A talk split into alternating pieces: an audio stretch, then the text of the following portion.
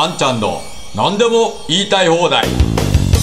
皆さんこんにちは。あんちゃんこと安藤博です。本日もあんちゃんの何でも言いたい放題ということでお話をしていきたいと思います。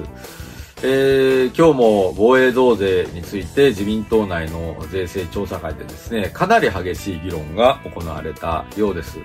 まあ、これはね、えーどんどん議論して、えーこれを潰せたら、まあ大したもんだなと思いますけれども、まあ今日の午前中の報道では、まあおそらく、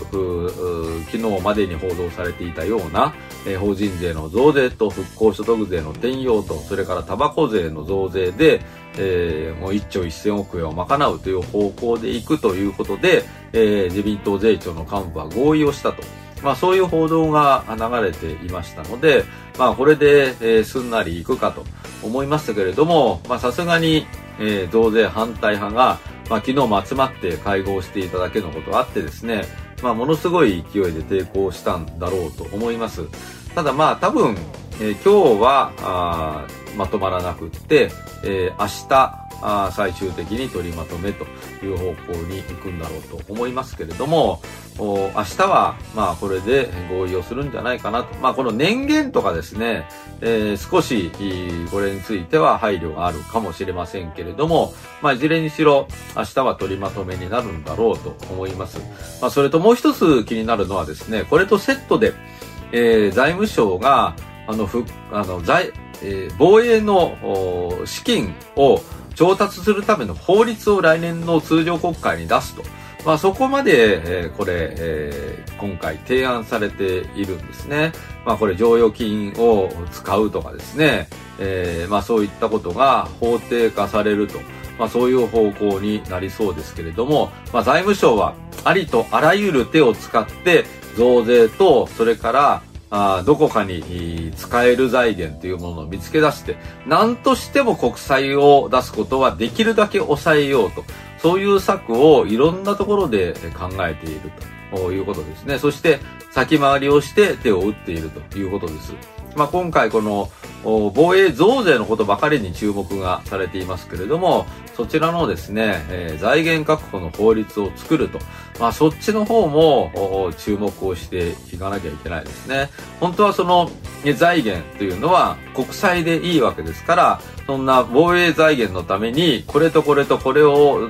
防衛財政財源に回しますみたいな法律を作る必要が本来ないはずなんですよ。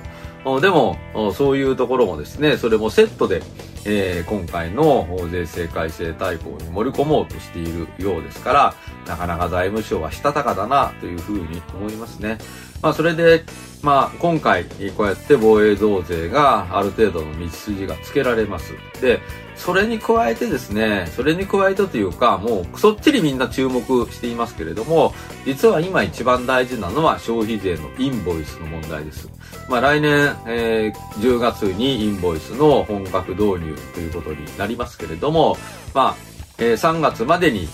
登録申請をしなきゃいけないっていうものが少しこれ条件が緩くなってですね、3月までに登録申請ができなくても、4月1日以降にずれ込んだとしても、9月30日までに出せば、あこれ、えー特段の理由を書かなくても、10月1日からインボイスを発行できる事業者になれますよというように運用を変えるということですので、まあ、これは大きな変更になるだろうと思います。まあ、しかしながらですね、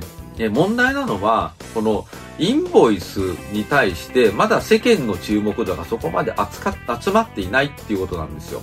これを、やっぱり今回防衛増税に反対で頑張った人たちは、インボイス阻止に対しても、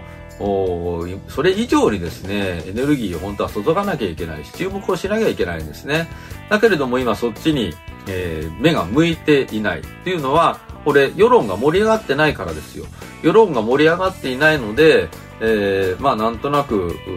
別にいいのかなと。軽減措置も入ったから別にいいのかなと思って流してると思うんですけれどもここでインボイスが入ると物価は上がります。間違いなく物価上がるんですよ。また経済に大きな悪影響を与えます。でこのインボイスっていうのは単なる増税ですから単なる増税を今この不景気で物価が上がってみんな苦しんでいる時にやるんですかっていう話なんですよだから防衛増税と同じようにインボイスは反対しなきゃ筋が通らないんです。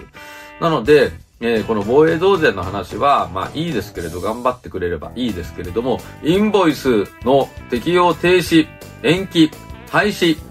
これも、それと同じ、それ以上のエネルギーを注いで、えーこれを反対の動きをしていただきたい。まあ本当にそう思いますね。まあちょうどあの、私ももう一つの安藤博チャンネル、博の視点の方でも、インボイス、ボイコット大作戦、1、2、3というものを紹介していますけれども、9月の、来年の9月の末まで、え登録しなくても何ら不利益を被ることがないっていうことが明らかになりましたんで、えーぜひ皆さんもこのインボイス、ボイコット大作戦、登録をしないっていうことですね。登録をしない。仮に登録しちゃったとしても登録ししたものは取り下げることができますんで、えー登録しちゃった人は取り下げる。そして徹底的に登録をしない人を増やす。そういうことに協力してくれるように、えーぜひ皆さんにはよろしくお願いを申し上げたいと思います。はい。ということで、本日もご覧くださいましてありがとうございました。ぜひ皆さん、チャンネル登録と高評価をよろしくお願いいたします。それでは、あんちゃんの何でも言いたい放題、また次回お会いいたしましょう。ありがとうございました。